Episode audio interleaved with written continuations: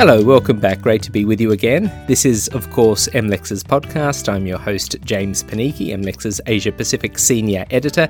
And every week we bring you the top regulatory stories of the moment. And this week is no exception. In just over ten minutes' time, we'll cross to Washington, D C for the most recent moves by Congress in tackling foreign bribery and corruption. There's a suite of proposals before lawmakers at the moment. And as our correspondent Robert Thomson will tell us, these tough measures actually stand a reasonable chance of making it through the sausage machine, a reminder of what can be achieved with bipartisan support. But first up, the landmark decision by South Korea's competition regulator to fine Google for abuse of dominance and for engaging in unfair trade practices against phone makers and other smart device makers in the Android operating system market. Of course, the tentative fine of one hundred seventy-six million US dollars imposed by the K F T C is loose change for the search giant, but that's not the point. As our correspondent Woo Yong-li has argued in her recent analysis, the penalty should be seen as a warning shot against digital platforms over what the regulator sees as harm to innovation for smart devices. And it's not just about phones. Woo Yong joins me now from Seoul. So, Woo Yong, firstly, what's this decision all about? Hello. Uh, Google was hit with the fine and corrective orders that will stop the company forcing device makers and other uh, tech platforms like Samsung Electronics, L G, and Amazon to sign this agreement called the Anti-Fragmentation Agreement. Uh, this is now called Android Compatibility Commitment because Google decided to change change the name after the European Commission launched a probe into it. Um, this is essentially a contract that Google requires uh, device makers to agree to to make sure Android apps appear on the screen correctly on any devices that run on Android operating system.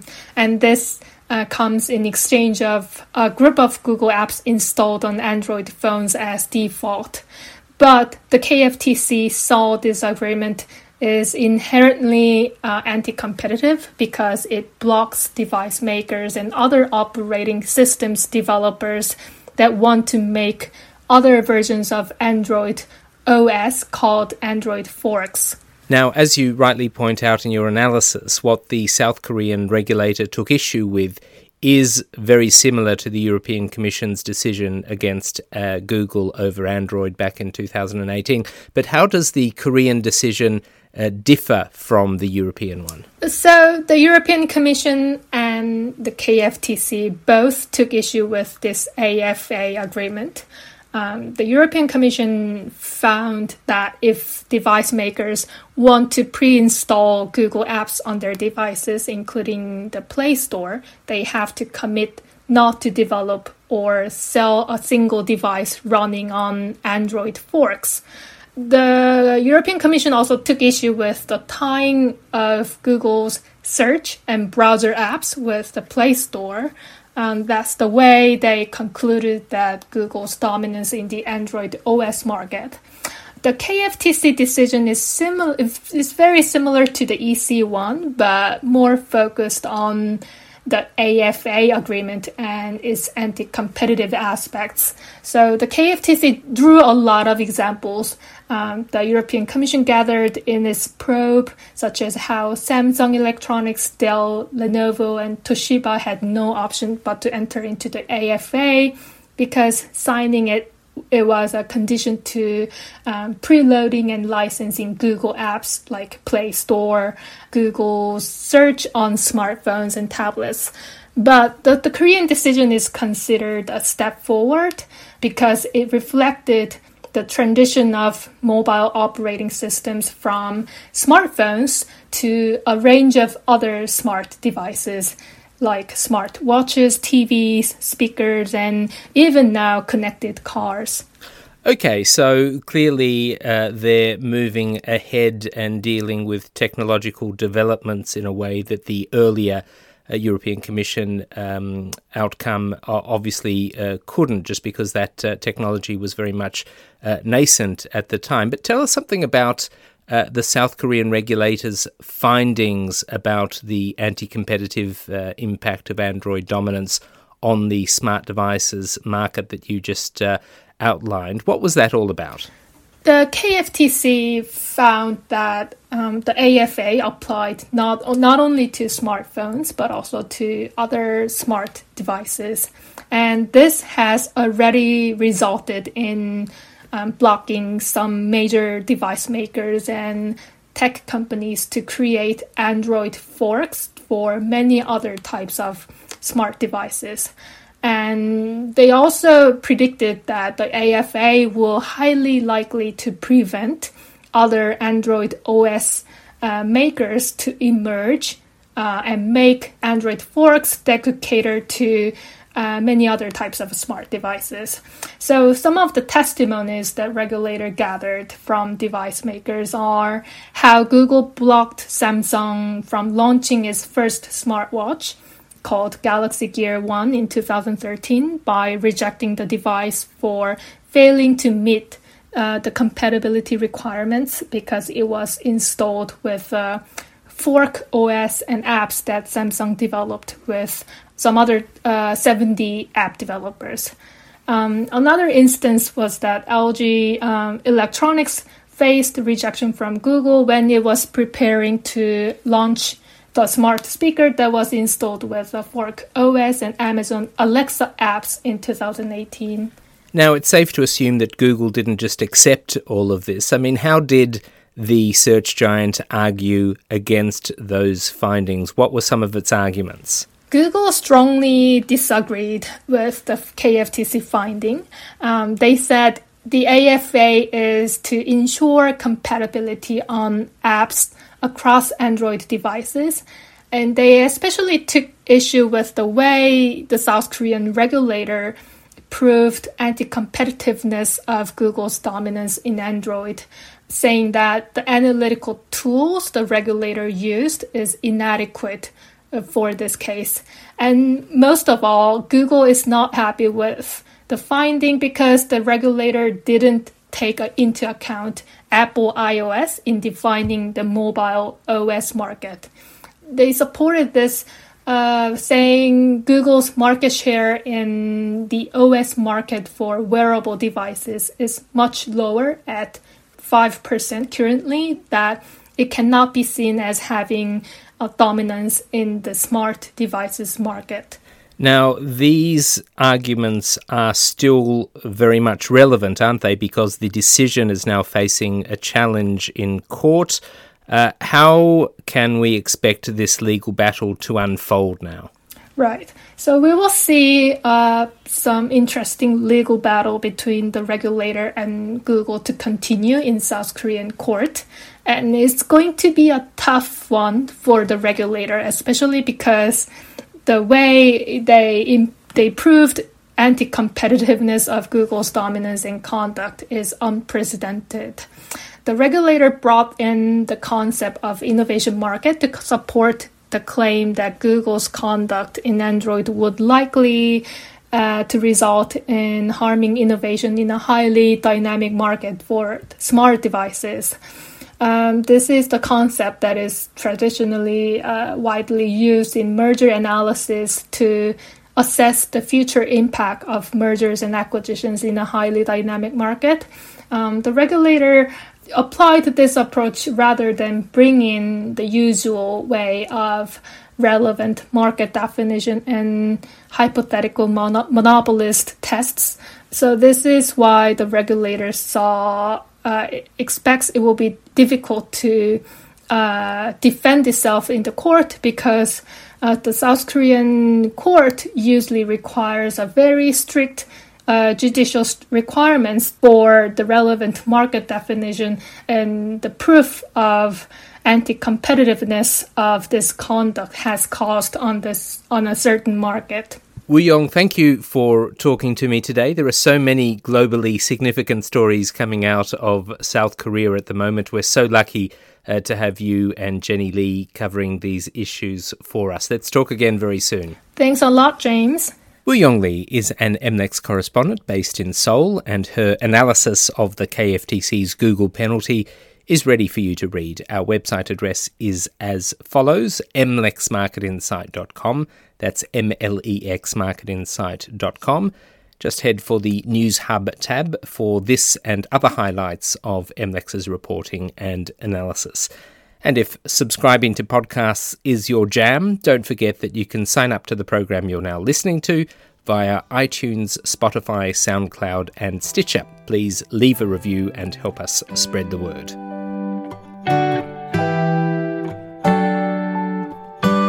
You're listening to M LEX's weekly podcast covering regulatory affairs. James Panicki with you.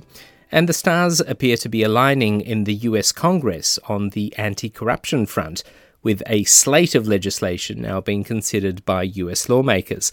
Perhaps surprisingly, there appears to be broad agreement over the objectives of these pieces of legislation. And luckily for us, our D C-based reporter Robert Thomson has compiled a piece of analysis that spells out what this proposed legislation is all about. And he's also delved into the political atmospherics surrounding the bills. And he joins us now. So, Robert, Uh, to start with, could you perhaps uh, give me an overview of the key anti-corruption laws that the U S Congress is trying to pass this term?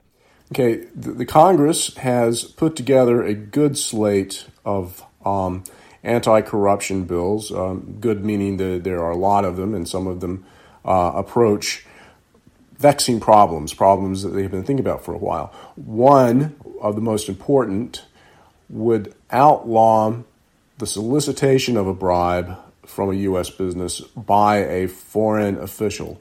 At the moment, it's only illegal in the United States for uh, someone to pay the bribe. And people have uh, long said you need to criminalize the demand side of bribery. So, so one of the bills would outlaw the solicitation or acceptance of a bribe by a foreign official. Uh, another bill would make the Global Magnitsky Act permanent. Now, that bill, named after the lawyer who was arrested, tortured, and killed after exposing corruption in Russia, sanctions public officials and their associates who have engaged in substantial corruption. It's due to sunset next year, but this bill would make it permanent. Uh, another bill would require the State Department, the U S State Department, to rank all of the countries of the world according to their uh, control of corruption, according to the level of public corruption that exists within their borders. Uh, and the uh, State Department would put the uh, countries in three tiers, best, need improvement, and bad. And if a country were in the worst tier, then the State Department would be required to start considering their lawyer, uh, I'm sorry, their leaders for, for sanctions of various sorts. Um, there also there's also a bill that, uh, or a couple of bills that would uh, put more visa restrictions and add to the visa restrictions on corrupt officials. And that's that's uh, a, a quick overview of uh, the slate of bills. And, and that is a substantial amount of proposed legislation. Now, any observer of the workings of the U S Congress knows very well that passing legislation uh, is easier said than done. So what is the strategy of the sponsors of these pieces of legislation? What are they going to do? How are they going to go about it? Well, what they have done is put together a caucus, an anti-kleptocracy caucus um, in the Congress, and they've been very careful and very pointed about making it bipartisan. Um, so that was their first step. Uh, the, se- the second step uh, is uh, they've uh, built on a lot of experience that they've had uh, in the past with anti-corruption bills. Uh, l- last Congress, uh, a bill that basically Uh, does away with anonymous shell companies uh, by requiring the disclosure of beneficial ownership, uh, finally passed after ten years. Um, the, the proponents pushed that bill for ten years, and it just barely got through at the end of the Congress. So um, so what, what they're doing is they're, they're working in a more coordinated fashion right now. And also, a lot of the ideas are, are not new. Uh, they're building on what they have done already rather than come up with uh, with new ideas that have to be explained over again, and, and they have to build a coalition around. So, um, so, so, so those are the two main things. They're also working uh, to, to get the bills attached to very important bills. For example, even as we speak, the U S House is uh, working on a defense bill, a must-pass defense bill, and some of the uh, some some of the bills that I mentioned uh, are are part of that and are moving through the Congress right now. Um, so we'll, we will be covering uh, the progress of uh, the bills, either as standalone bills or uh, as part of other um, other other legislation. Mm. Now, there's, as you mentioned earlier on, there's a bipartisan element at play here, which raises the question of why the sponsors would be emphasizing that the anti-corruption effort should be bipartisan. I mean, there would be nothing, I presume, stopping the uh, Democrats in both the House and the Senate to go it alone if they wanted to. That's that's right, but it, it gets back to that experience that has, has been gained uh, um, over the course of the ten years in which the beneficial ownership bill uh, was was was um, actually spinning its wheels most of the time. Uh, there, there was a lot of um, lot of opposition to it. Um, uh, uh, some Republicans thought that it would result in regulatory overburden. There were also some concerns about privacy, and what the anti-corruption proponents learned was um, that if, if if they bring all sides to the table quicker, then uh, then these issues can get on the table and get addressed and get resolved quicker. So you know, so some of that work had already been done, but you know, they they they, uh, they, they are really embracing it this time. For, for example, um, uh, a congressman from Arkansas, French Hill, who is very involved in banking issues, uh, is, is part of the caucus that I talked about, and so he he's bringing his expertise uh, in in the banking industry to um, to to, to uh, anti-corruption, and also there's just a, a realization that uh, that that actually anti-corruption is not really a Republican or a Democratic issue. I mean, it, it, uh, the, the bribery affects everybody. So so basically, uh, they're just they're just bringing as many sides to the table as quickly as they can. Now, the thrust of this legislation makes perfect sense to observers of this kind of thing. But why now? I mean, what about the timing? Why is there a push uh, now all of a sudden? Well, I, th- I think that people were frustrated at, at how long it took to, to get legislation through in, in, in the past, and a lot of lot of crime and a lot of terrorist financing happened because we did not, the United States did not have a beneficial ownership bill, and and uh, the terrorists and the crooks could just set up shell companies and pass money through the system, and the bill just just sat there. So so, so the proponents finally reached a critical mass of uh, saying, you know, we, we need to, to move faster. Some of, some of the bills that um, are um, being presented right now have been presented in the past and uh, really didn't go much of anywhere. So, so basically, I, th- I, th- I think it comes from, like, the proponents realizing they need they need to change tack. Also, um, it's it's become very apparent, much more apparent, um, that corruption in foreign countries, you know, like, like Russia, a, a very serious international uh, threat, and you know, it's it's it's just not uh, a matter of um, of greedy business people making uh, money unfairly. Even though it includes that, it's much more than that. So all of the effort that came uh, before has has built up in the minds of the proponents, and um, and last year. They uh, or in, within the last year, they've, they've decided to give it a big push. And Robert, given the complexities of the legislative system, what comes next? What are the next steps here? Well, um, as as I mentioned a minute ago, um, some of the bills are in um, have been presented as amendments to the uh, defense bill. We're watching right now what will happen with that.